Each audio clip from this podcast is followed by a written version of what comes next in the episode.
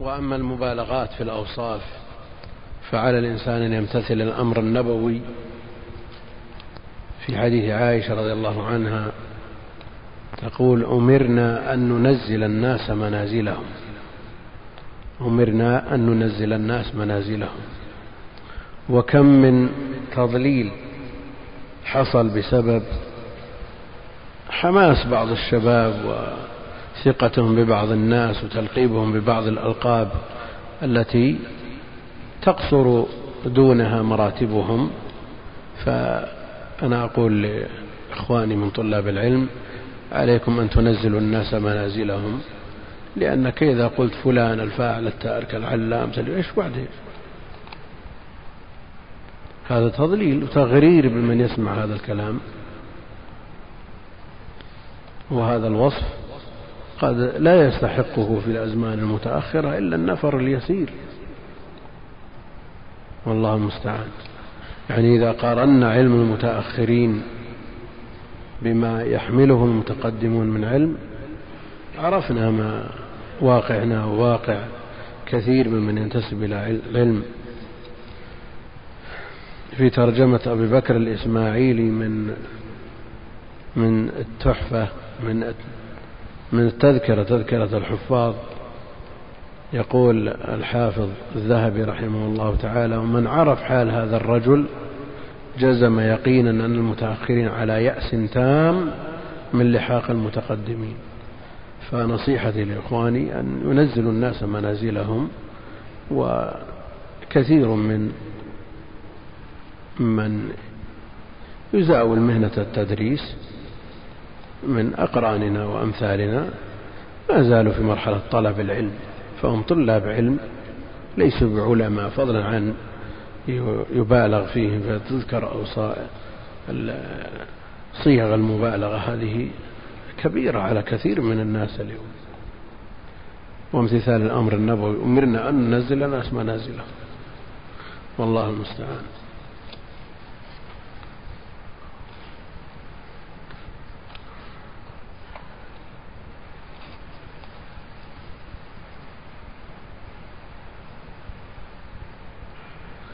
يقول إن هذا إنسان يقول مبتلى بالتفكير بالمستقبل لدرجة أنه يفكر فيما بعد الجنة. إيش بعد الجنة؟ لا لا هذه بلوى هذه بلوى الجنة ما بعدها شيء. نعيم أبدي سرمدي.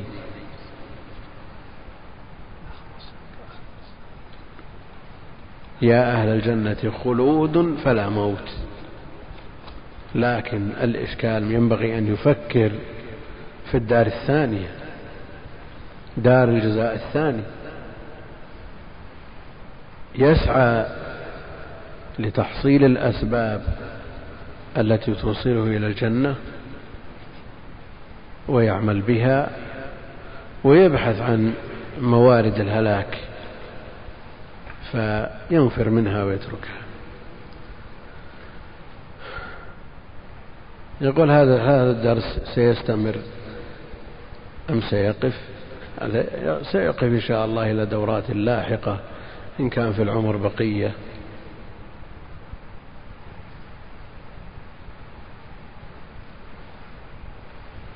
يا الله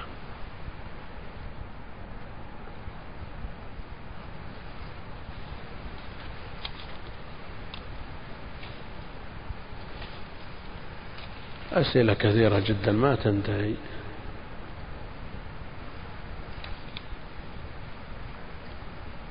يقول ما الفارق بين إشراق الشمس وانتهاء وقت النهي بالدقائق على أقل تقدير؟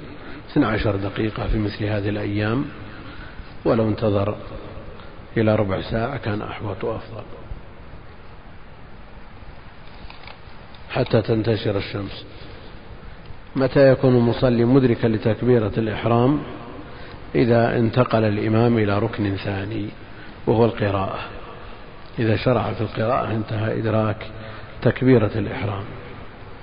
ومنهم من يقول أن سائر الأركان ما عدا الركوع يدرك ما لم ما لم يمضي ركنين.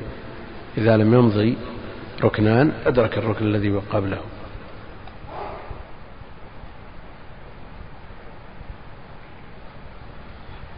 ورد في الحديث ما أذن الله لشيء أذنه لنبي حسن الصوت يتغنى بالقرآن.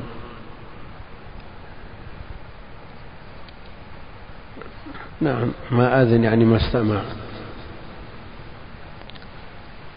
نعم ما أذن يعني استمع. وأذنت لربها يعني استمعت. هذا يقول أنه يقول يقسم الأيام ما رأيكم يقول في من يختم القرآن في كل شهر ويوزع الأجزاء على أيام الشهر فمثلا الجزء الأول في اليوم الأول والثاني في وهل هذا يعد من البدع؟ لا هذا ليس من البدع. يعني لو قلنا أن الشخص اعتمد في عمره أن يختم القرآن عصر كل جمعة عصر كل جمعة نقول هذا من فعل السلف أو من لازم فعل السلف لأنه مأمور أن يقرأ القرآن في سبع كما في حديث عبد الله بن عمرو والأيام عدتها سبعة. من لازم أمره أن يقرأ القرآن في سبع أن يختم في يوم معين. لكن بالنسبة للشهر والشهر تسعة وعشرون. والقرآن ثلاثون جزء جزءا بيتفاوت إلا إن نظم أمره على أن يختم في كل نهاية نهاية كل شهر وجاء الأمر اقرأ القرآن في شهر ما في إشكال إن شاء الله تعالى. المقصود أن يقرأ القرآن. وكون طالب العلم ما يقرأ القرآن إلا مرة في الشهر هذا قليل بالنسبة له. فقراءة القرآن في سبع ما تكلف شيء. إذا جلس بعد صلاة الصبح إلى انتشار الشمس قرأ القرآن في سبع.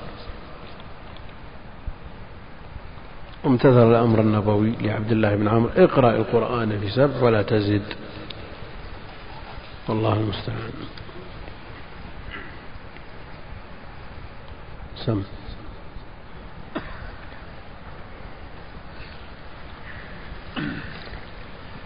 بسم الله الرحمن الرحيم. الحمد لله رب العالمين والصلاة والسلام على رسول الله وعلى آله وأصحابه أجمعين. اللهم اغفر لنا ولشيخنا وللحاضرين والمستمعين واعصمنا من الفتن ما ظهر منها وما بطن أجمعين. برحمتك يا أرحم الراحمين. أما بعد قال المؤلف رحمه الله تعالى باب شروط الصلاة. عن همام عن أبي هريرة رضي الله عنه قال قال رسول الله صلى الله عليه وسلم لا يقبل الله صلاة أحدكم إذا أحدث حتى يتوضأ. وعنه قال قال رسول الله صلى الله عليه وسلم كانت بنو إسرائيل يغتسلون عراة ينظر بعضهم إلى سوءة بعض. وكان موسى صلى الله عليه وسلم يغتسل وحده.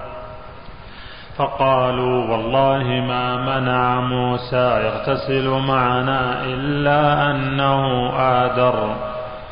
قال فذهب قال فذهب مرة يغتسل فوضع ثوبه على حجر. ففر الحجر بثوبه قال فجمح موسى صلى الله عليه وسلم بأثره. يقول ثوبي حجر ثوبي حجر حتى نظرت بنو إسرائيل إلى سوءة موسى.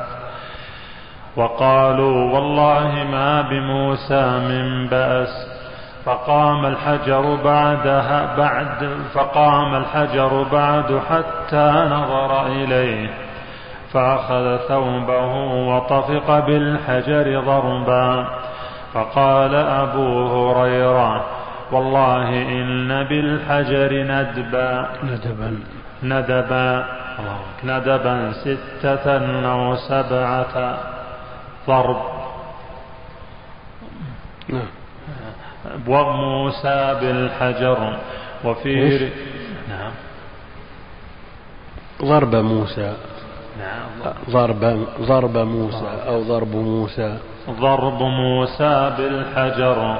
وفي رواية لمسلم كان موسى عليه السلام رجلا حييا وكان لا يرى متجردا. الحديث وفيه نزول يا أيها الذين آمنوا لا تكونوا لا تكونوا كالذين آذوا موسى. وعنه قال قال رسول الله صلى الله عليه وسلم. حسبك. الحمد لله رب العالمين وصلى الله وسلم وبارك على عبده ورسوله نبينا محمد وعلى آله وصحبه أجمعين. يقول المؤلف رحمه الله تعالى باب شروط الصلاة. الشروط جمع شرط.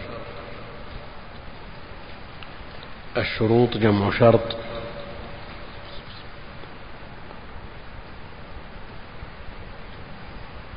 والشرط ما يلزم من عدمه العدم عند أهل العلم ولا يلزم من وجوده وجود ولا عدم.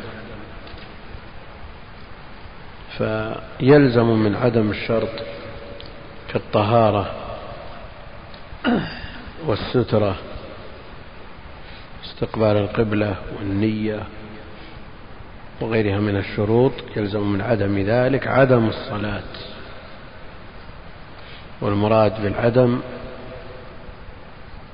الذات المنفية حقيقتها الشرعية. وإن وجدت الصورة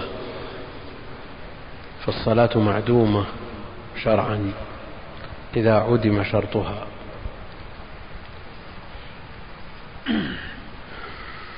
ولا يلزم من وجود الشرط وجود المشروط. فقد يتوضأ الإنسان ولا يصلي. قد يستقبل القبلة ولا يصلي. وهكذا. فالشروط مؤثرة لأن عدمها عدم للمشروط فهي لا تسقط. لا عمدا ولا جهلا ولا سهوا. لا تسقط. النسيان لا يسقط الشروط. الجهل لا يسقط الشروط. شخص قال صليت بدون وضوء جاهل. نقول أعد الصلاة. شخص ناسي صلت من غير طهارة. والله يقول ربنا لا تؤاخذنا إن نسينا واخطأنا. نقول لا يا أخي توض عليك أن توضأ وتصلي. لأن النسيان ينزل الموجود منزلة المعدوم ولا ينزل المعدوم منزلة الموجود. هذا مقرر عند أهل العلم. ينزل الموجود منزلة المعدوم. إذا قال نسيت صليت خمس نقول الخامسة منزلتها منزلة المعدوم. لكن لو قال نسيت صليت ثلاث صلاة رباعية نقول لا النسيان ما ينزل المعدوم منزلة الموجود عليك أن تأتي بالرابع. وهكذا.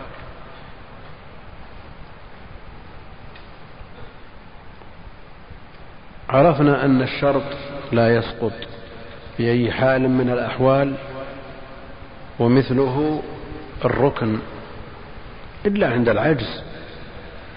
عند العجز معروف أنه يسقط. لا الشرط ولا الركن عند العجز عنه.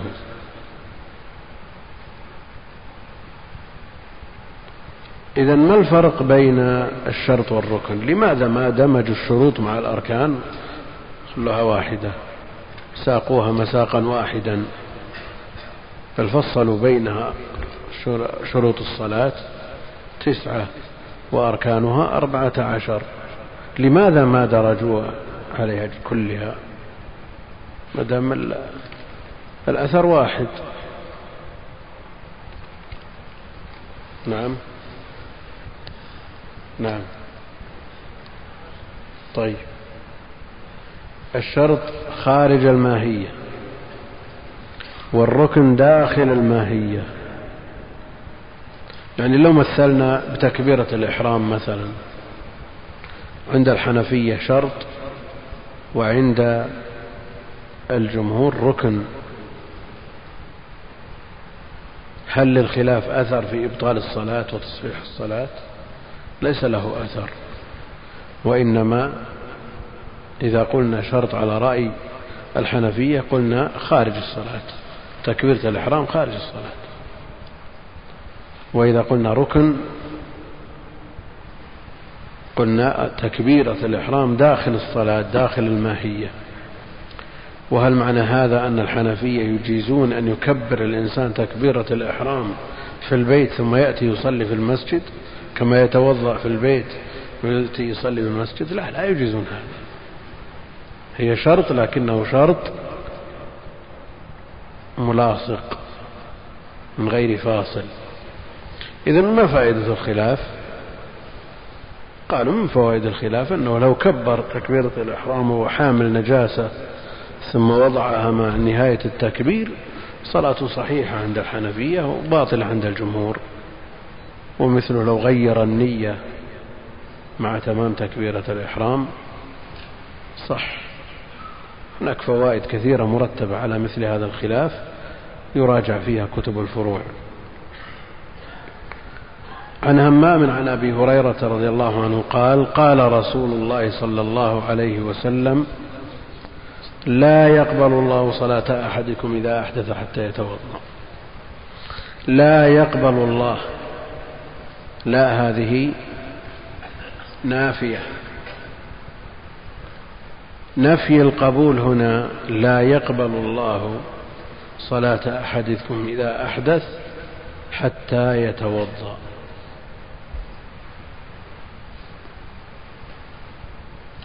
من أين أخذنا الشرطية؟ لا يقبل الله صلاة بغير طهور ولا صدقة من غلول. من أين أخذنا الاشتراط من نفي القبول؟ ونفي القبول مشترك بين نفي الصحة ونفي الثواب المرتب على العبادة مع صحتها وإجزائها. وإسقاطها للطلب. الآن هل نفي القبول هنا مثله في مثل قوله تعالى إنما يتقبل الله من المتقين؟ هل النفي هنا مثل ذاك؟ وهل النفي في مثل قوله لا, صلاة لا يقبل الله صلاة حائض إلا بخمار مثل لا يقبل الله صلاة عبد, عبد آبق وما في جوفه خمر؟ يختلف. قالوا هنا نفي صحة. ولا يقبل الله صلاة حائض إلا بخمار نفي صحة أيضا. فالستر المطلوب في الصلاة شرط والطهارة شرط بينما صلاة العبد الآبق صحيحة مسقطة للطلب لكن ثوابها المرتب عليها لا يستحقه الآبق ولا من في جوفه خمر. ومثله الفاسق إنما يتقبل الله من المتقين. هل معنى هذا أن الفساق يؤمرون بإعادة عباداتهم كلها لأنها غير مقبولة؟ لا. لم يقل بهذا أحد من أهل العلم. عباداتهم صحيحة ومسقطة للطلب لكن الأجور في مقابلة هذا الفسق لا يستحقونه. كيف فرقنا بين هذا وهذا؟ كيف عرفنا أن هذا نفي قبول نفي صحة وهذا نفي للثواب المرتب على العبادة والعبادة الصحيحة يعني هل هذا تفريق بالتشهي؟ هل لقائل أن يقول ما دام قلتم إن الله إن إنما يتقبل الله من المتقين صلاة الفساق صحيحة إذن صلاة غير المتوضئ صحيحة آية الوضوء ما نعم. ما العلاقة آية الوضوء إذا قمت والشرطية إذا قمت أمر مخالفة الأمر ترتب عليها العقاب.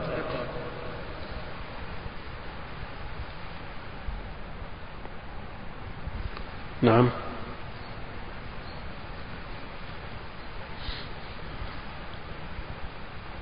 هم يفرقون بالوصف. الوصف الذي من أجله نفي القبول. هل هو مما تطلبه العبادة أو هو خارج عن العبادة؟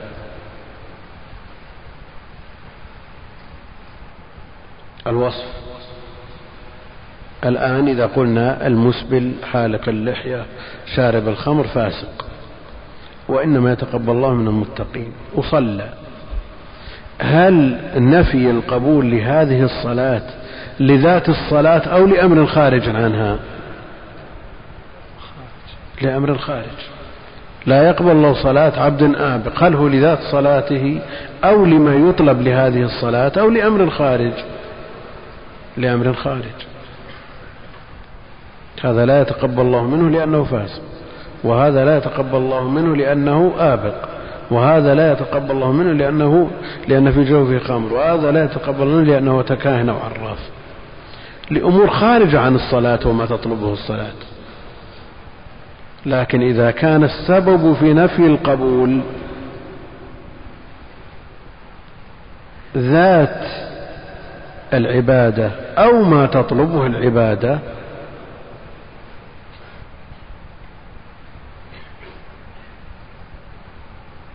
دل على نفس الصحة.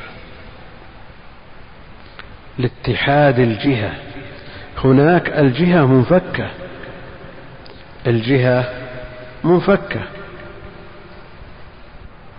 أما إذا اتحدت الجهة فكونها غير مقبولة وصحيحة في الوقت نفسه مع اتحاد الجهة. هذا تناقض.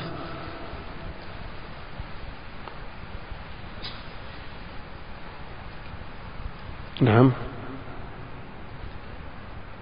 إذا جاءك شخص إذا قال أعطي كل طويل يحضر الدرس. ثم قال لك مرة ثانية لا تعطي. أي طويل يحضر الدرس؟ وش تقول؟ هل يمكن أن يجرى يحمل كلامه على محمل صحيح؟ نعم. مع اتحاد الجهة إن كان قصده جهة واحدة ومراده بالطويل القامة.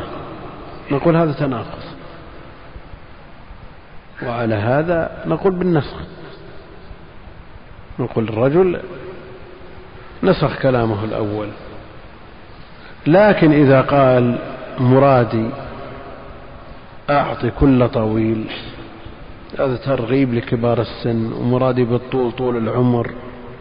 بينما المنفي لا تعطي كل طويل. نعم طوال القامة لأن هذا غير وصف غير مؤثر في الشرع. يعني انفكت الجهة يمكن أن يقال مثل هذا الكلام ويكون مقبول. وإلا كيف يقال؟ لا يقبل الله وتكون صلاته صحيحة. لأن نفي القبول سببه أمر خارج عن العبادة. بينما لو كان نفي القبول سببه العبادة نفسها أو ما تطلبه هذه العبادة ما يطلب من أجلها اتحدت الجهات ومثله ما يقال في أن كل نهي يقتضي الفساد كل نهي يقتضي الفساد. هذا عند الظاهرية لكن أهل العلم عموما على خلاف يسير بينهم في بعض الصور يقولون إذا عاد النهي إلى ذات المنهي عنه أو إلى شرطه بطل يعني مع التحريم. إذا عاد إلى أمن خارج لا يبطل. فعندنا فرق بين أن يصلي الإنسان بسترة حرير يستر عورته بحرير والحرير منهي عنه والسترة شرط. أو يصلي على رأس عمامة حرير العمامة ليست بشرط. أو بيده خاتم ذهب.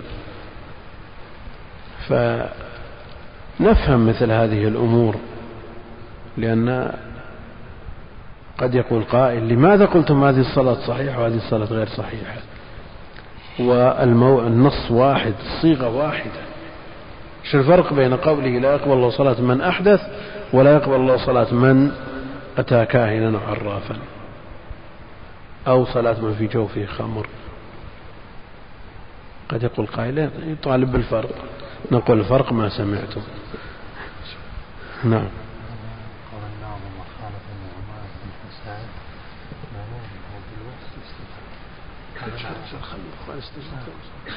لا تصك وادخل المستفيدين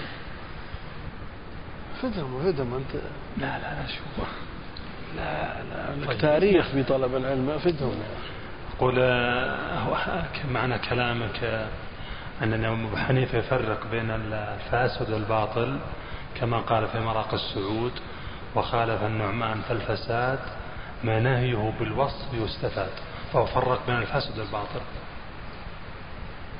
التفريق بين الفاسد والباطل. هذه مسألة أخرى. هذه مسألة ثانية. كلهم يفرقون بين الفاسد والباطل في الحج. نعم. أما بقية الأبواب فأبو حنيفة يرى أن هناك فرقا بينهما بينما الجمهور لا يرون في التفريق. هذه مسألة ثانية هذه. هذه مسألة أخرى. نعم. شيء إذا حمل جاسنا كيف؟ لا هو ما النجاسة مبطلة الصلاة. يعني لو صلوا على بدنه نجاسة وثوب نجاسة مع علمه بها. طهارة. طهارة من الحدث طهارة من الخبث. كلاهما مشترك. لا يقبل الله صلاة أحدكم إذا أحدث حتى يتوضأ. هناك غاية. لا يقبل الله صلاة أحدكم. صلاة أحدكم مفرد مضاف. يعم جميع الصلوات. يعم جميع الصلوات. يدخل في ذلك الفرض والنفل. صلاة الكسوف والاستسقاء والعيد والجنازة كلها داخلة في هذا. كلها لابد من الطهارة لها. وإن قال بعضهم أن صلاة الجنازة باعتبارها تفوت تحصيلا للثواب المرتب عليها وخشية من فواتها يتيمم لها. لكنها صلاة. لا تقبل حتى يتوضأ. هذه الغاية. حتى يتوضأ. والتيمم إنما يصح إذا عدم الماء. إذا عدم الماء والماء موجود. إذا لا تصح صلاة الجنازة إلا أن يتوضأ. صلاة أحدكم عام. يشمل جميع ما يطلق عليه اسم الصلاة. سجود التلاوة والشكر عند من يقول إنها صلاة وقد أطلق السجود على الركوع والعكس فهو صلاة عند جمع من أهل العلم فلا يصح إلا بطهارة ومنهم من يقول إنه ليس بصلاة ليس بصلاة. فلا تشترط له الطهارة. ونقل بعضهم الإجماع على وجوب الطهارة.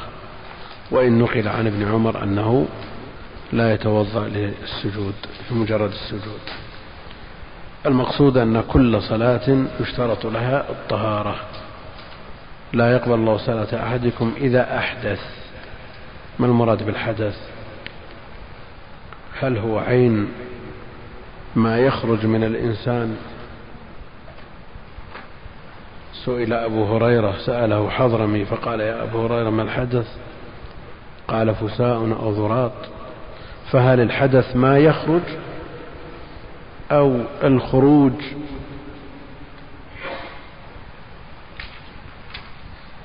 نفس الخروج حدث. والملائكة تصلي على المصلي ما دام في صل في مصلاه ما لم يحدث يعني ما لم يخرج.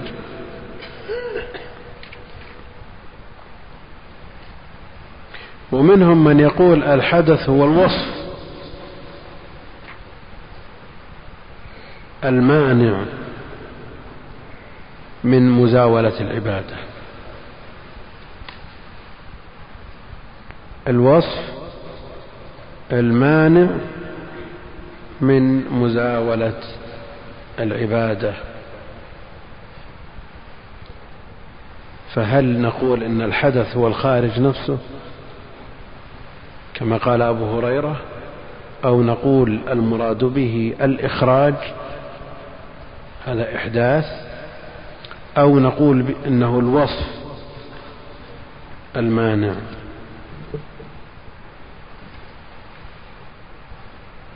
ها. نعم. الوصف المانع. اقرأ الحديث وطبق عليه.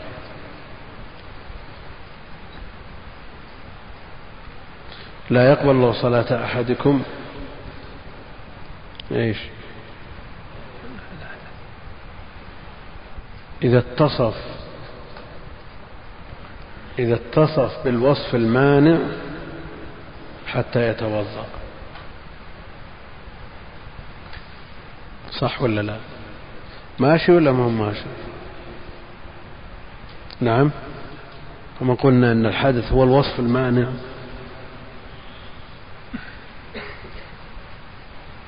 أنتم معي ولا ما أنتم معي لا يقبل الله صلاة أحدكم إذا اتصف بالوصف المانع. أي وصف يمنع من الصلاة حتى يتوضأ. ماشي ولا ما ماشي؟ نعم. وش المانع من أن يكون صحيح التقدير؟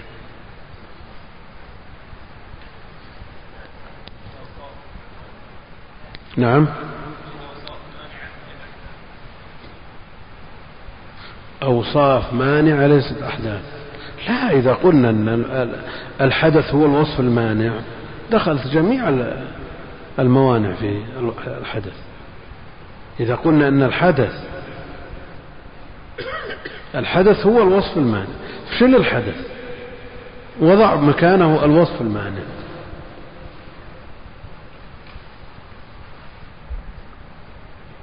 فلا يقبل الله صلاة أحدكم إذا اتصف بمانع حتى يتوضأ. في إشكال حول هذا. نعم.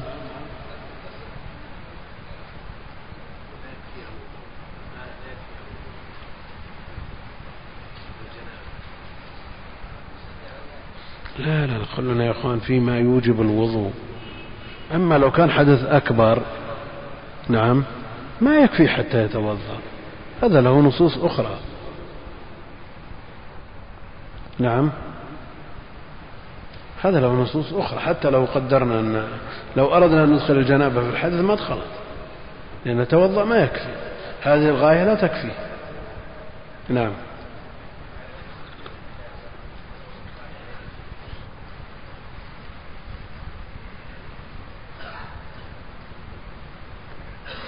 فهمت كلامه؟ شو يقول؟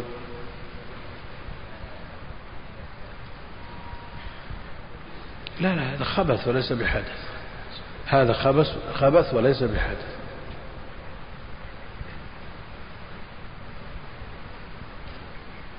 نعم يا إخوان.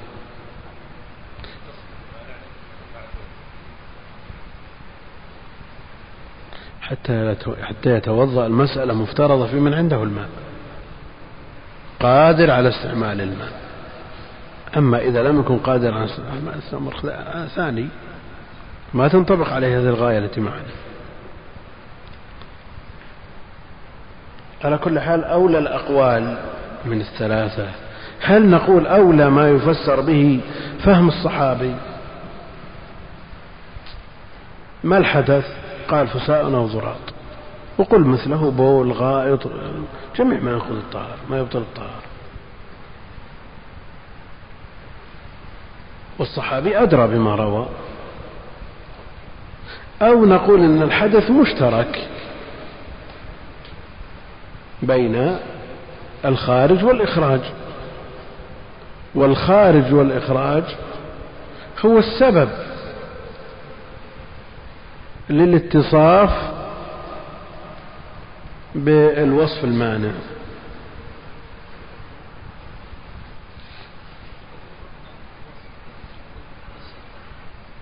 أيوه.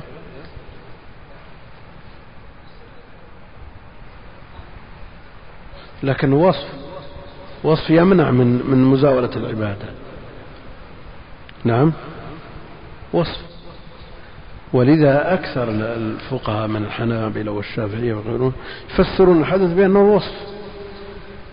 الصحابي فسره بالخارج والحديث الذي سقناه أن الملائكة تصلي على المصلي ما دام في مصلى ما لم يحدث. المراد بالإحداث هنا الإخراج.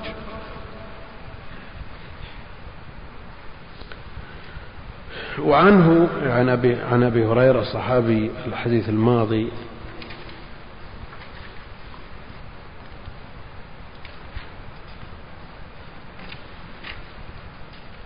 شو المناسبة بين الحديث الذي رواه مسلم؟ لا يقبل الله صلاة بغير طهور ولا صدقة من غلول. ها؟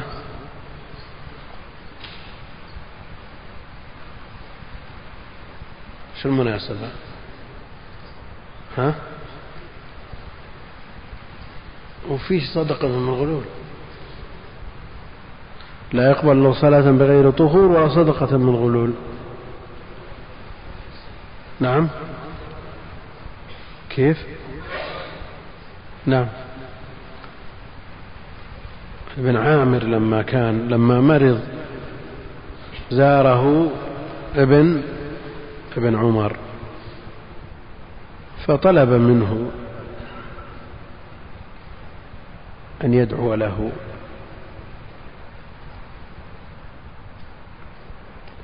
وأن يوصيه. فقال له ابن عمر لا يقبل الله صلاة بغير طهور ولا صدقة من غلول وكنت على البصرة. يعني كنت أمير على البصرة. فانتبه لنفسك. يعني لا تتصدق بأموال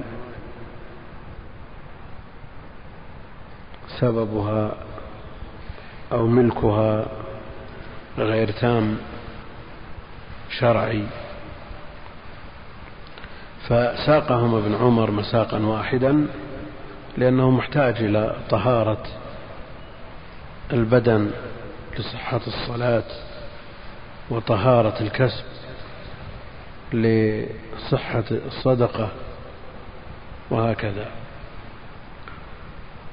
وعنه قال قال رسول الله صلى الله عليه وسلم كانت بنو إسرائيل يغتسلون عرات يغتسلون عراة ينظر بعضهم إلى سوءة بعض. وكان موسى صلى الله عليه وسلم يغتسل وحده. هل هم يتدينون بهذا؟ يعني هل كان من دينهم التعري عند الغسل يجوز أن يتعرى أحد عند الغسل أو هذا مما خالفوا فيه نبيهم. يعني هل اغتسال موسى وحده واستتاره عن أعين الناس هو شريعته الملزمة لأتباعه أو هو من احتياطه وحيائه؟ عليه وعلى نبينا أفضل الصلاة وأتم التسليم. شريعة وهذا من مخالفاته على كل حال قول. قيل بهذا. قيل مغتسل العراة هذا من عنادهم وإصرارهم ومن ضمن ما خالفوا به نبيهم. المخالفة حاصلة. لكن هل هذه المخالفة يترتب عليها إثم؟ بمعنى أنهم مطالبون بأن يستتروا ومن عنادهم وإصرارهم خالفوا نبيهم أو هذا أمر مستحب فعله نبي الله موسى عليه السلام من باب الكمال. كانت بنو إسرائيل وبنو كانت بنو ما قال بنات؟ ولا قال كان بنو لماذا؟ نعم.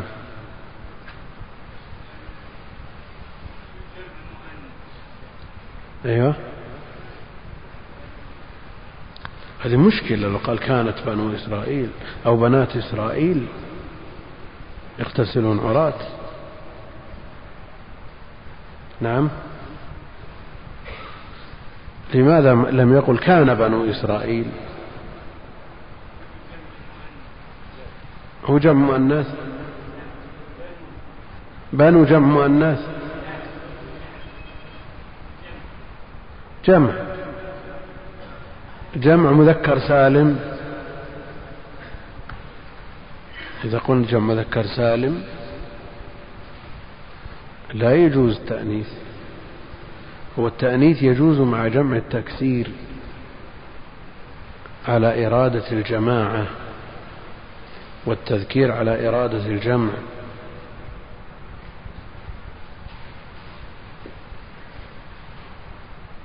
كانت بنو على كل حال الأمر في سعة هنا.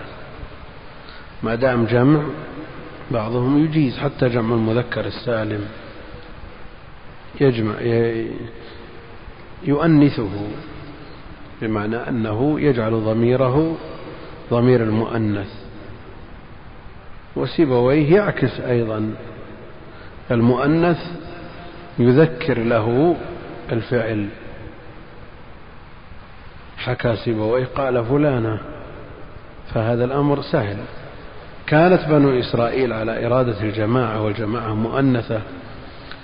يغتسلون عراة وإسرائيل هو يعقوب ابن إسحاق ابن إبراهيم. لقبه إسرائيل. وبنوه هم بنو إسرائيل. يغتسل يغتسلون عراة ينظر بعضهم إلى سوءة بعض. فالذي لا يهتم لظهور شيء من عورته هذا فيه شبه من بني إسرائيل. وأتباع موسى عليه السلام من بني إسرائيل هم اليهود. هم اليهود. ففي شبه من اليهود الذي يتهاون في إبداء عورته.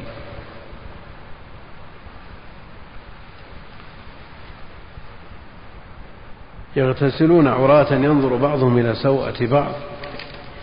السوءة العورة المغلظة.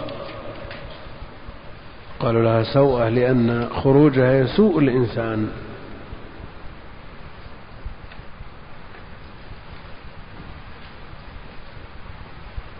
وكان موسى صلى الله عليه وسلم يغتسل وحده يعني منفردا وحده حال. جوزوه على تأويل مشتق.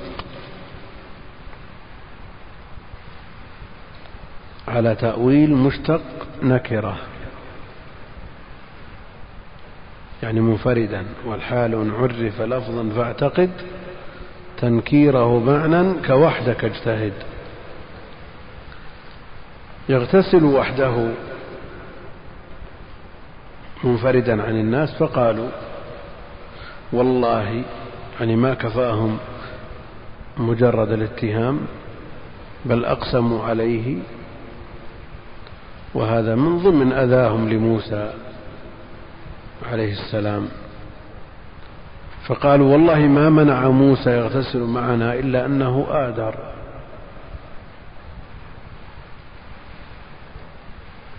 يعني الذي يمتنع من إبداء ما يسوء قدوته الأنبياء. والذي يلوم من يمتنع من إبداء ما يسوم ما يسوء قدوته اليهود.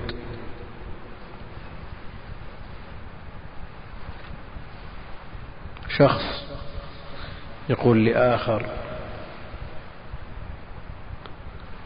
في أماكن التجمعات المختلطة التي يكثر فيها الفساق وغيرهم وبعض الناس يتساهل ويذهب بعائلته إلى تلك الأماكن. شخص من أهل الاحتياط ما يذهب إلى هذه الأماكن التي يتعرض فيها نساؤه لنظر هؤلاء الفساق. يلومه شخص يعني هذه حادثة لماذا ما خرجت بهم خرجت بأهلك ينبسطون مع الناس ويستانسون. قال طيب اطلع بهم وهالعيون اللي, اللي قالوا عشان خايف عاد على نسائك؟ يعني يلوم وجاء بكلام قبيح أيضا لا يحسن ذكره هنا. لكن هذا الذي يلوم قدوته والله ما منع موسى يغتسل معنا إلا أنه آدر فالاحتياط للنفس والاحتياط لمن ولي أمانته سبيل الأنبياء وطريقهم ومن سلك سبيله. والله ما منع موسى يغتسل معنا إلا أنه آدر. والأدرة انتفاخ في الخصيتين. ما ذكروا شيء يمكن كشفه؟ لتدفع هذه الشبهة.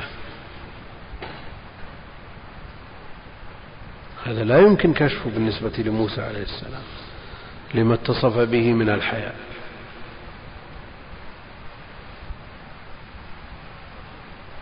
وبعض الناس يلوح له بأدنى شيء من ترغيب أو ترهيب ينخلع من ثيابه. وموسى عليه السلام يتهم بهذه التهمة ولا تؤثر عليه. قال فذهب مرة يغتسل فوضع ثوبه على حجر. ففر الحجر بثوبه. يغتسل وحده بعيد عن أنظار الناس. لكن لإظهار براءته حصلت هذه المعجزة. فوضع ثوبه على حجر ففر الحجر بثوبه. فمر الحجر من بين القوم من بني إسرائيل. فجمح موسى بأثره. أي أسرع الجموح السرعة.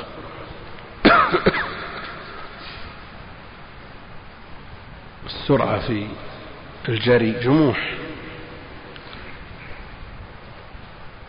فجمح موسى بأثره يقول ثوبي حجر ثوبي حجر.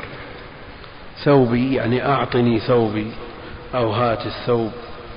يا حجر وحذف حرف النداء هنا. كثير لا سيما عند إرادة الاختصار اختصار الكلام وهو قياسي من سرعة الكلام ثوبي حجر ثوبي حجر. وقياسي في مثل هذا.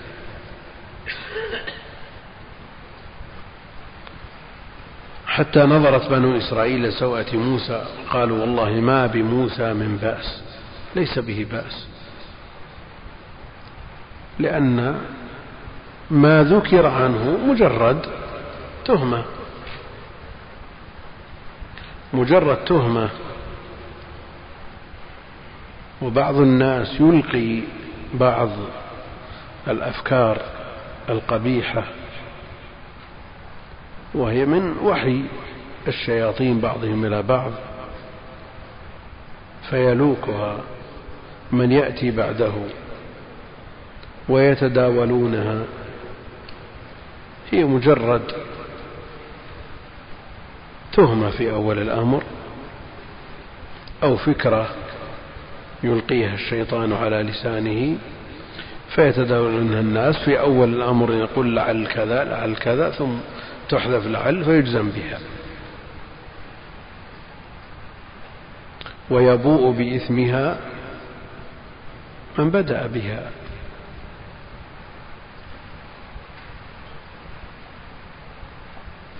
فبعض من يسبق إلى إبداء بعض الأفكار التخريبية الهدامة وينشرها في وسائل الإعلام فيقتدي به الناس ويزيدون على ما ذكر ويطالبون بها عليه وزرها ووزر من عمل بها إلى يوم القيامة. نسأل الله العافية.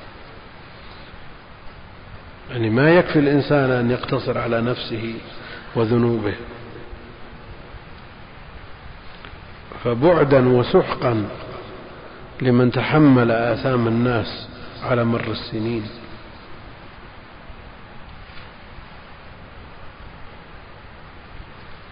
والله المستعان. حتى نظرت بنو إسرائيل إلى سوءة موسى وقالوا والله ما بموسى من بأس. كانت إشاعة. وأخبار يتداولها الناس ولكن ليس الخبر كالعيان. ليس الخبر كالعيان. فقام الحجر بعد حتى نظر فقام الحجر يعني وقف. بعد تقدم لنا أن قبل وبعد لله الأمر من قبل ومن بعد. والجهات الست إذا قطعت عن الإضافة مع نية المضاف إليه أنها تبنى على الضم. فقام الحجر بعد حتى نظر حتى نظر إليه أو نظر إليه أو نظر إليه يعني موسى فأخذ ثوبه وطفق بالحجر ضربا. طفق بالحجر ضربا. قد يقول قائل كيف حجر يضرب؟ حجر يضرب. يعني مستساغ ومعقول ان, إن الباب أو الجدار ضرب طفل فتضرب الجدار أو الباب من أجل أن آه، تسميح خاطر هذا الطفل. ماشي. لكن نبي من الأنبياء يضرب حجر؟ نعم يضرب حجر. هروب الحجر بالثوب. نعم. يدل على أن فيه إحساس. وإذا وجد هذا الإحساس تأثر من الضرب. ولذا قال أبو هريرة والله إن بالحجر ندبا ستة أو سبعة آثار من ضرب موسى عليه السلام. ضرب موسى أو ضرب موسى بالرفع والنصب. بالحجر وفي رواية المسلم كان موسى عليه السلام رجلا حييا وكان لا يرى متجردا وكان لا يرى متجردا. هذا الكلام يرجح أن كونهم يغتسلون عراة لا شيء فيه عندهم في دينهم. وإنما كون موسى عليه السلام يغتسل منفردا لأنه حي. يعني لو كان الانفراد بالغسل وعدم التعري أمام الناس ديانة ما نسب هنا إلى الحياء. أدركنا هذا ولا ما أدركنا؟ وكان موسى عليه السلام رجلا حييا. وكان لا يرى متجردا. هذه الجملة يرجح بها من يقول أن التعري عندهم في شرعهم جائز.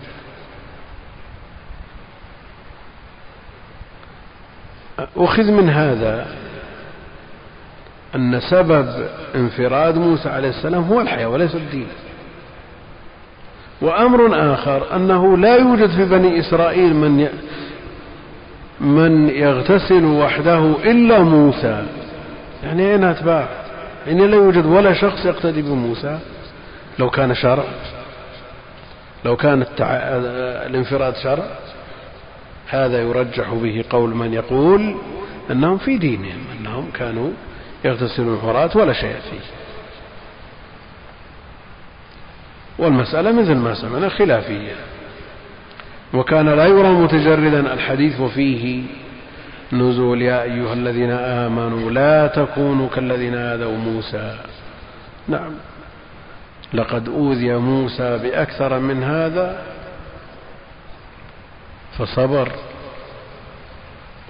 عليه السلام. يا أيها الذين آمنوا لا تكونوا كالذين آذوا موسى. فبرأه الله مما قالوا. وكان عند الله وجيها. وجيها. هذا الوجيه. الوجاهة الشرعية النافعة. يوجد وجهاء. ويوجد أعيان. ويوجد في الناس من يقولون ما أعقله ما أحلمه. وجيه في الدنيا. إن خطب زوج وإن شبع شف لكنه في الآخرة لا يزن عند الله جناح بعوض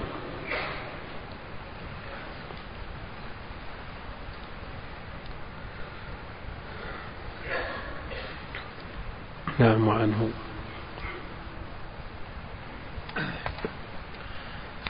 وعنه قال قال رسول الله صلى الله عليه وسلم بينما أيوب عليه السلام يغتسل عريانا خر عليه جراد من ذهب. فجعل أيوب عليه السلام يحتذي في ثوبه فناداه ربه عز وجل يا أيوب ألم أكن أغنيتك عما ترى؟ قال بلى يا رب ولكن لا غنى بي عن بركتك.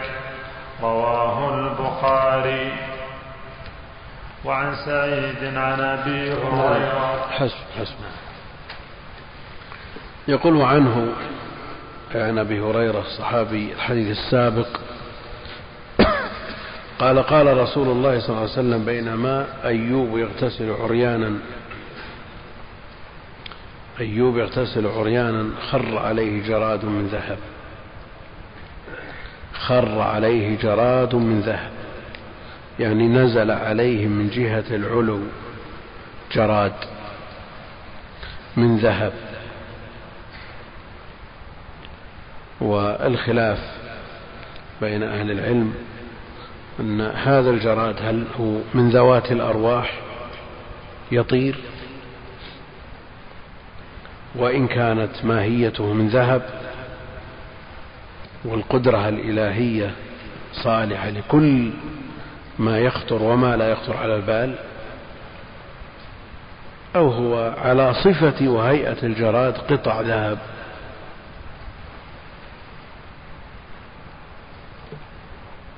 جراد من ذهب.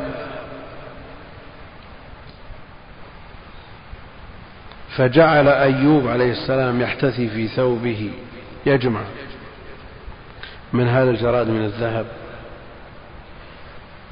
فناداه ربه عز وجل يا أيوب ألم أكن أغنيتك عما ترى؟ ألم أكن أغنيتك عما ترى؟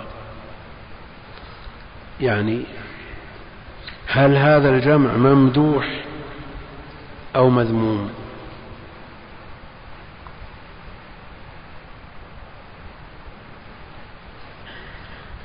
يعني شخص أغناه الله جل وعلا فوجد شيء من المال لا مالك له يجوز له أخذه فأخذه أضافه إلى ما عنده. يذم ولا ما يذم؟ الله سبحانه وتعالى أغنى أيوب عن هذا الجراد من الذهب.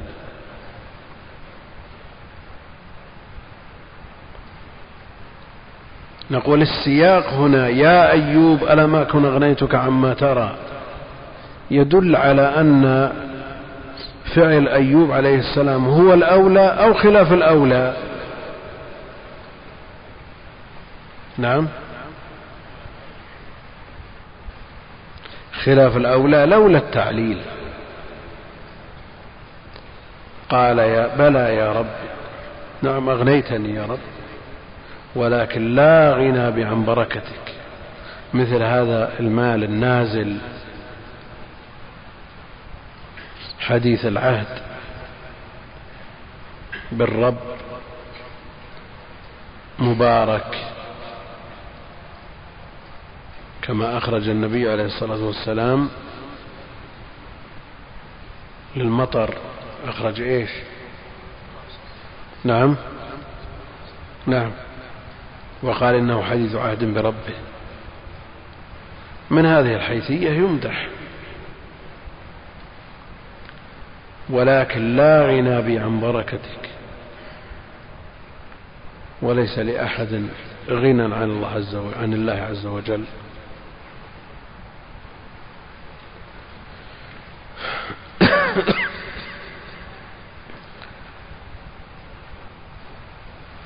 الشاهد موسى عليه السلام اغتسل عاريا وأيوب اغتسل عريانا. يعني في الخلوة في الخلوة يدل على أن الإنسان له أن يتعرى عند الاغتسال. احفظ عورتك إلا عن زوجتك أو ما ملكت يمينك. وذكروا إن أحدهم يكون خاليا قال الله حق أن يستحيا منه من الناس. نعم هذا كمال. لكن الاغتسال في حال الخلوة مع التعري جائز. وإن أثر عن بعض الصحابة والتابعين الاستحياء أشد الحياء من التعري. لا شك أن هذا كمال. وعن سعيد نعم. تأخرنا على الأخوان وعن سعيد عن أبي هريرة رضي الله عنه قال يا رسول الله أيصلي أحدنا في ثوب؟ قال أولكلكم ثوبان؟ قال أبو هريرة. أتعرف أبا هريرة يصلي في ثوب واحد وثيابه على المشجب؟ لم يذكر الشيخان قول أبي هريرة رضي الله عنه. وزاد البخاري ثم سأل رجل ثم سأل رجل عمر رضي الله عنه فقال إذا وسع الله عليكم فأوسعوا. جمع رجل عليه ثيابه صلى رجل في إزار ورداء في إزار وقميص في إزار وقباء في سراويل ورداء في سراويل وقميص في سراويل وقباء في تبان وقباء قباء قباء وقباء في تبان في تبان وقميص.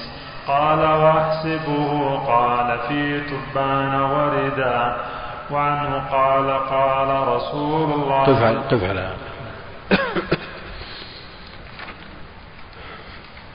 وعن سعيد عن أبي هريرة قالوا قال يا رسول الله يصلي أحدنا في ثوب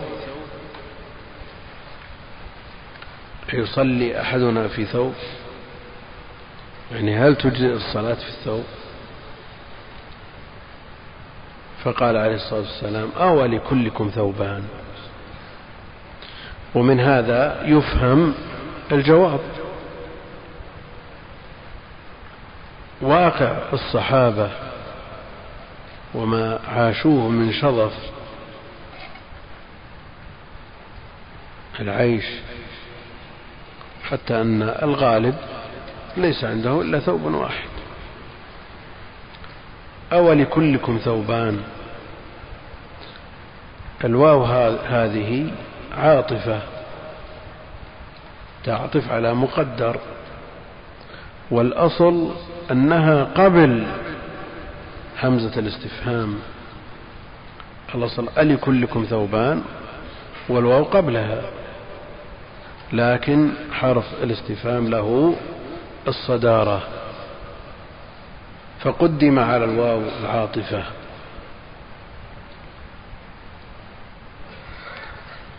قال أبو هريرة أتعرف أبا هريرة؟ أتعرف أبا هريرة؟ قال نعم. يعرف أبا هريرة. أبو هريرة يعرفه بحرصه على تطبيق السنة والاقتداء بالنبي عليه الصلاة والسلام. يصلي في ثوب واحد. يعني مع حرصه الشديد على تطبيق السنة والاقتداء بالنبي عليه الصلاة والسلام يصلي في ثوب واحد. هل هذا من عجز؟ ليس عنده إلا ثوب واحد.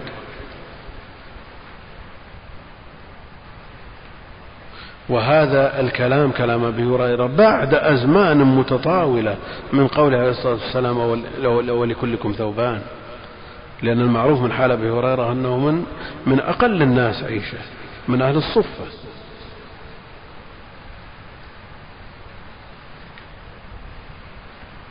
لزم النبي عليه الصلاة والسلام على ملء بطنه. فضلا عن أن يجمع من الامتعه والثياب ما يزيد على الحاجة.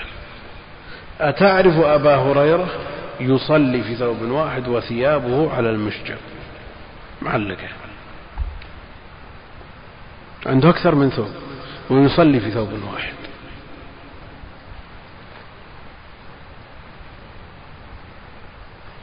هذا دليل على أن الصلاة صحيحة في الثوب الواحد.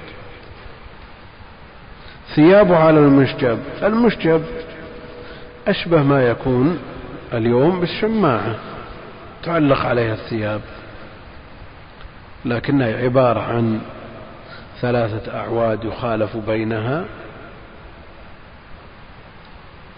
ثلاثة أعواد يخالف بينها تعلق عليها الثياب وتعلق عليها الأسقية.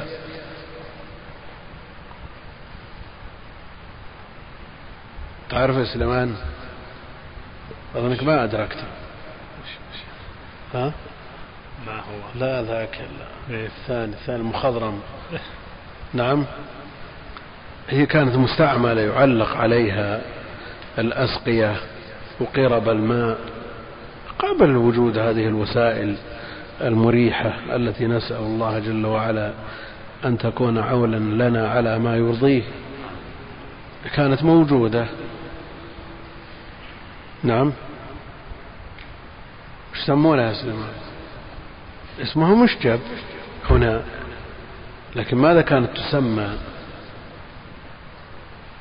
هي ثلاثة أعواد. ثلاثة أعواد. يخالف بين أطرافها وتربط.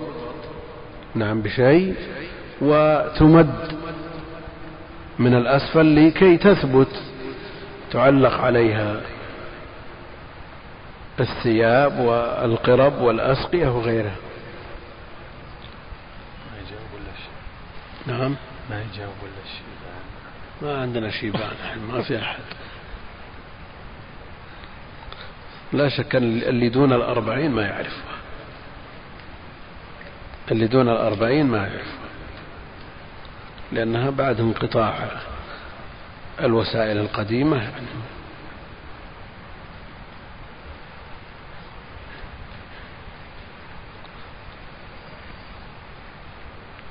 ما يعرفها سليمان ها؟ إيش تقول سليمان؟ ها؟ لا بالتلقي ما يلزم تكون شفتها. أنت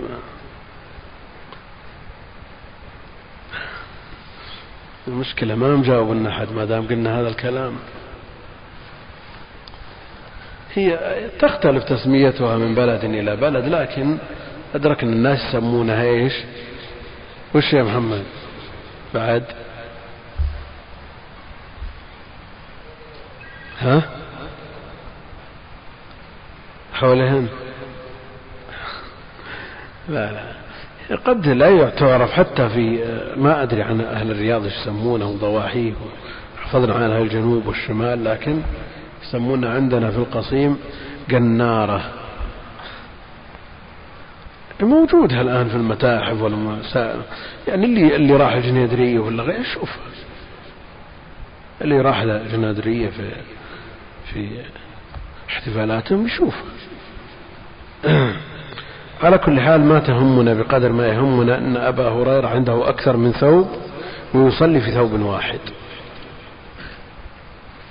اعتمادا على قوله على أول كلكم ثوبان الذي يفهم منه جواز الصلاة في الثوب الواحد إذا كان يستر العورة. وأبو هريرة يصلي في ثوب واحد ثيابه موجودة يعني أكثر من واحد على المشجب. سموه إن شئتم شماعة. لا بأس. لم يذكر الشيخان قول أبي هريرة وزاد البخاري ثم سأل رجل عمر فقال إذا وسع الله عليكم فأوسعوا. نعم. أيقول واحد أنا أقتدي بالسلف ما أقتني إلا ثوب واحد. إذا وسع الله عليكم فأوسع إذا احتاج إلى غسيل تنتظر حتى ييبس. تقول أقتدي بالسلف. ومن أيسر الأمور أن تشتري ثوب ثاني. ومن أيسر الأمور أن تخرج بزينة مناسبة لمقابلة الرب في أعظم الشعائر. خذوا زينتكم عند كل مسجد. ومع الأسف أن الناس يأتون إلى المساجد بأسمال أو بثياب النوم أو ثياب المهنة بينما إذا أراد أن يخرج إلى الدوام ليقابل أقرانه. تغير الوضع.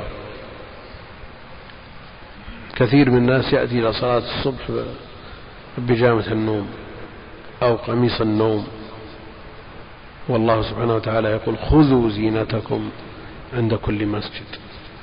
فعلى مع أسف من الناس من لا يغير لصلاة الجمعة ما يغير ثيابه يقول بكرة الدوام السبت. وقد أمر وحض على التنظف للجمعة ولبس أجمل الثياب.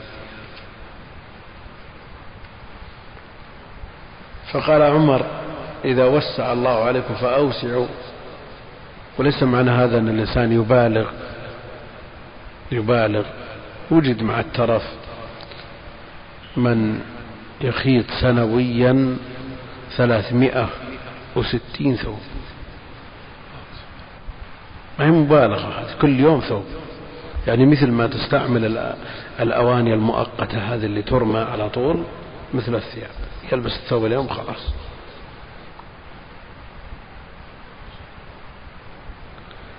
التوسط هو المطلوب يا إخوان. التوسط في الأمور كلها. لا يلبس الإنسان بحيث يزدر ولا يركب بحيث يزدر ولا يأكل بحيث يزدر. تشبها بالسلف أو يظهر اقتداءه بالسلف والله أعلم. يلبس الأسمال وبين جنبيه ثياب أو نفس بين جنبيه نفس لا تحملها البوارج. بعض الناس هذا وضع تلقاه مستكين كذا ونفسه وين؟ ما يرى الناس شيء. أو العكس لا يزدرى بل مأمور أنه إذا وسع يوسع إذا وسع الله عليه يوسع لكن مع التوسط المطلوب. فأوسعوا. جمع رجل عليه ثيابه. صلى رجل في إزار ورداء. إزار ما يكسو أسفل البدن. ورداء يغطي أعلاه. في إزار ورداء. في إزار وقميص. قميص. يكسو البدن ويجعل معه إزار احتياطا لأسفل البدن في إزار وقباء. القباء ممدود ثوب ضيق من ثياب العجم. ولذا احتيج معه إلى الإزار في إزار وقباء. خاط لي عمرو قباء ليس عينيه سواء. يقول خاط لي عمرو قباء عمرو هذا أعور فخاط لشخص لهذا الشاعر قباء. فقال خاط لي عمرو قباء ليت عينيه سواء. فسلوا الناس أشعري مديح هذا أم هجاء؟ يمدح ولا يذم نعم. ما تجزم. يبي العورة مثل السليم. أو العكس. هذا الذي يحدده واقع القباء. إن كان على المطلوب فهو يدعو له وإن كان على غير المطلوب يدعو عليه.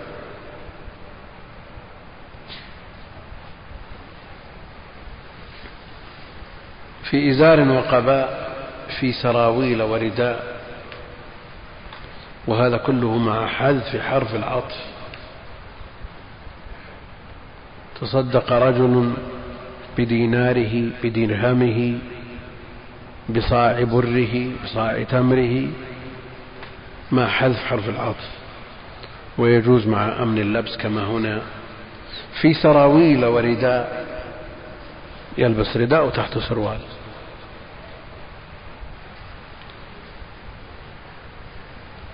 في سراويل وقميص. قميص تحته سراويل. يعني سراويل كم واحد؟ سراويل كم واحد؟ واحد. سراويل هذا المفرد. هذا المفرد سراويل جمعه سراويلات. لا يطابق السراويل بس اثنين ثلاث يقول نقتدي. نعم.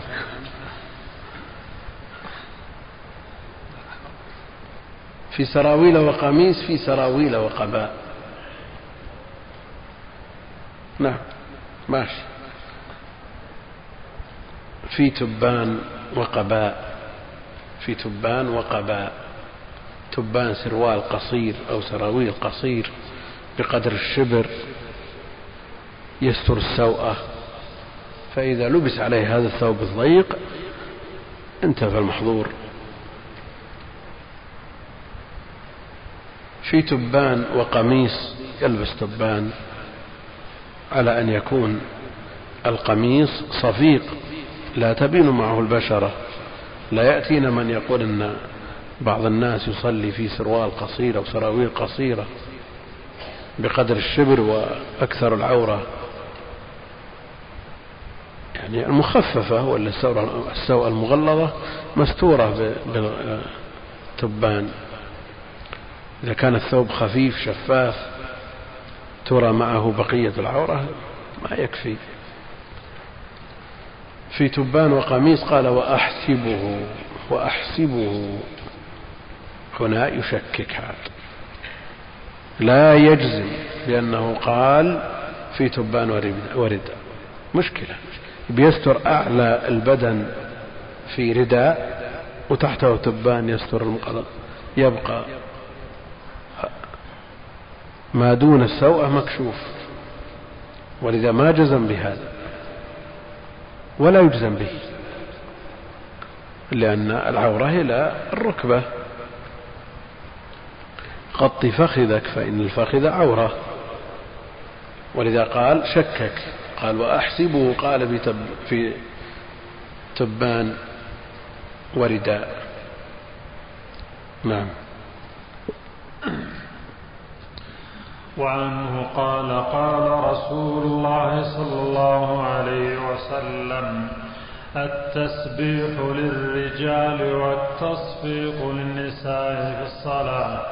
لم يقل البخاري في الصلاة وزاد مسلم في رواية قال ابن شهاب وقد رأيت رجالا من أهل العلم يسبحون ويشيرون ويشيرون.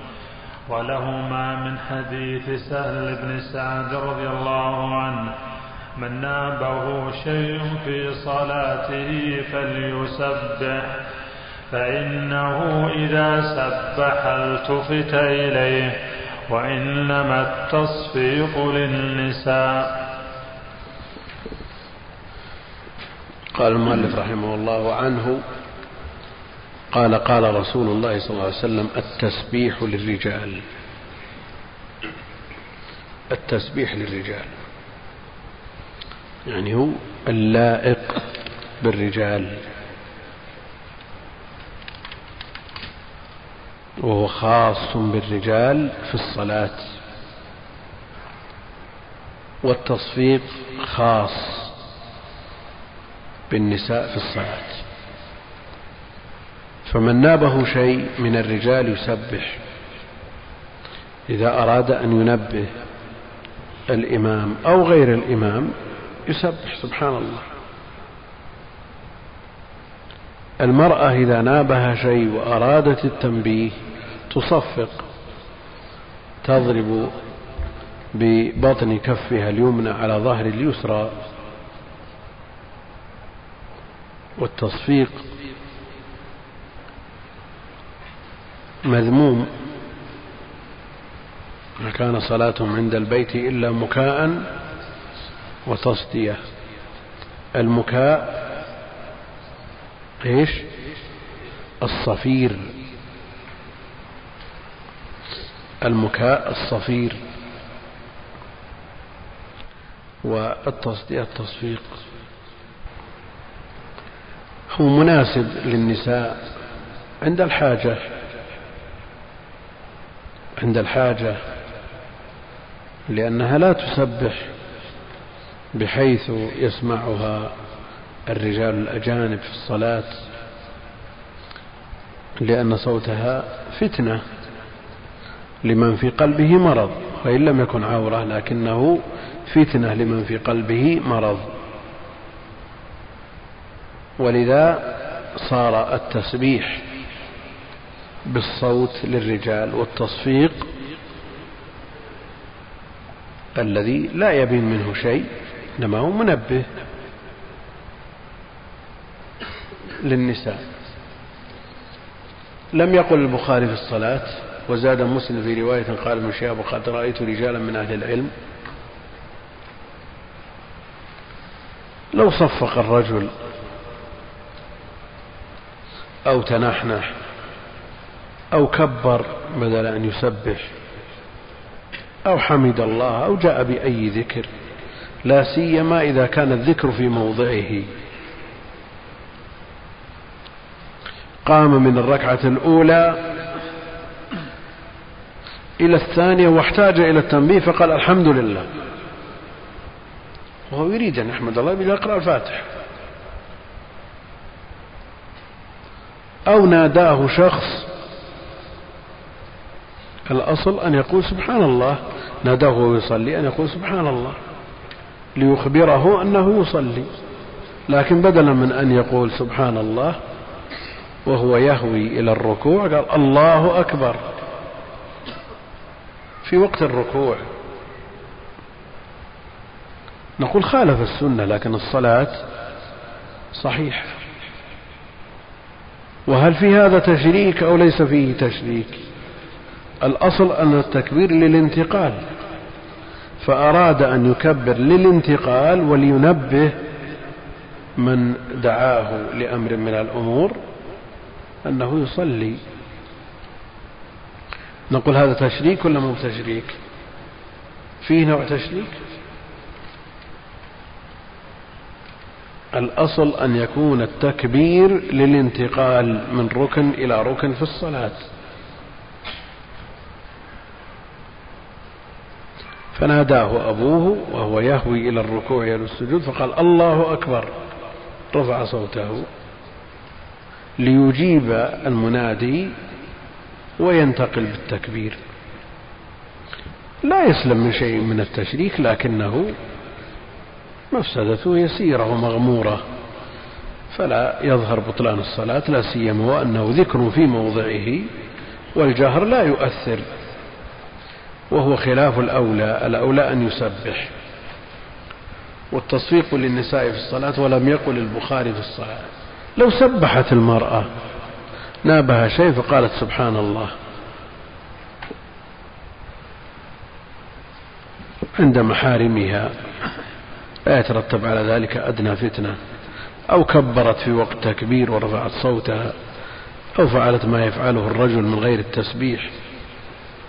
في موضعه. نقول العدول من التسبيح إلى التصفيق.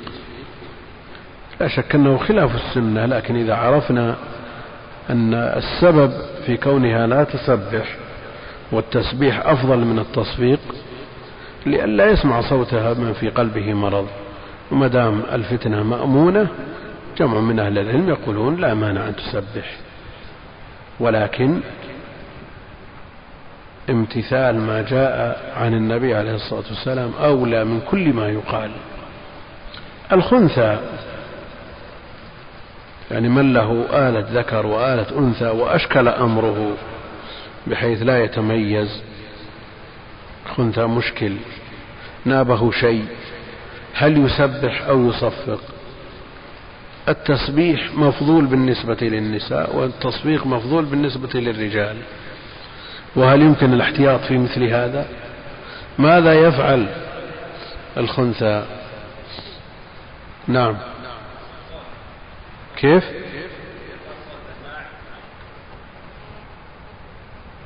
إذا نقول لو كانت المرأة صوتها خشن تسبح. نعم. هو احتمال قائم أنه امرأة احتمال قائم أنه رجل. يقول سبحان الله ويصفق جميع الآن أنت كل المقاييس مخالفة الآن. إن كان ذكر فأنت مخالف إن كان أنثى أنت مخالف. الجمع لم يرد يعني. نعم. يصفق لأنه الأقل. لكنه بالنسبة للرجال مذموم.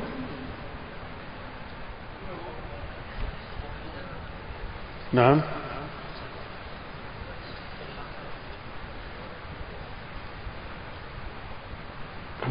تطلب جميع أحكام وتشوفوا الصف مع الرجال ولا مع النساء ولا؟ كلامه صحيح. كلامه صحيح. هذا لو كان غير مشكل. لكن إذا كان مشكل يصف مع الرجال. لا يصف مع الرجال. إذا ولا يصف مع النساء أيضا. فأمره مشكل يعني صف دون آه، آه، بين الرجال والنساء. لأنه مشكلة. لو صف مع النساء صار متميز ما صار مشكل أو صف مع الرجال قلنا غلبت عليه الذكورة وتميز نعم؟ كيف؟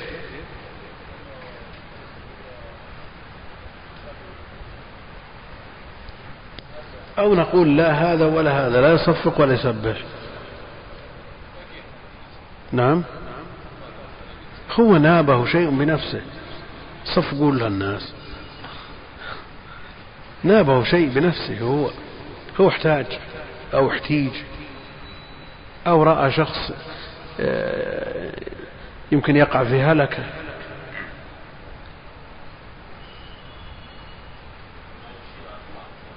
نعم. إن كانت الإشارة مفهمة وتكفي لا بأس. نعم. لكن افترض أن أمامه شخص أعمى يقع بحفرة. نعم. يبطل الصلاة وينقذ هذا. وزاد مسلم في رواية قال ابن شهاب قد رأيت رجالا من أهل العلم يسبحون ويشيرون. الإشارة قد يحتاج إليها إذا كان من يراد تنبيهه أخرس مثلا. يسبح يأتي بالسنة ويشير. يسبحون ويشيرون ولهما من حديث سهل بن سعد من نابه شيء في صلاته فليسبح. إيه. قال بعضهم أن الخنثى يسبح لأنه يدخل في عموم من نابه من نابه يدخل في عموم من؟ الأصل أنه يدخل فيه الرجال والنساء والخناثة وغيرهم من نابه شيء عموم. أخرجنا النساء بالنص السابق. ويبقى عموم من نابه يتناول الرجال وأيضا الخناثة. لأنهم يدخلون في عموم من نابه. من نابه شيء في صلاته فليسبح فإنه إذا سبح التفت إليه التفت إليه وإنما التصفيق خاص بالنساء يعني الذي تبين أمرهن. أما من أشكل أمره فيدخل في عموم من نابه والله أعلم وصلى الله وسلم وبارك على عبده ورسوله نبينا محمد وعلى آله وصحبه أجمعين. جزا الله فضيلة الشيخ خير الجزاء. وجعلنا الله وإياكم ممن يستمعون القول فيتبعون أحسنه. وتقبلوا تحيات إخوانكم في تسجيلات الراية الإسلامية بالرياض والسلام عليكم ورحمة الله وبركاته.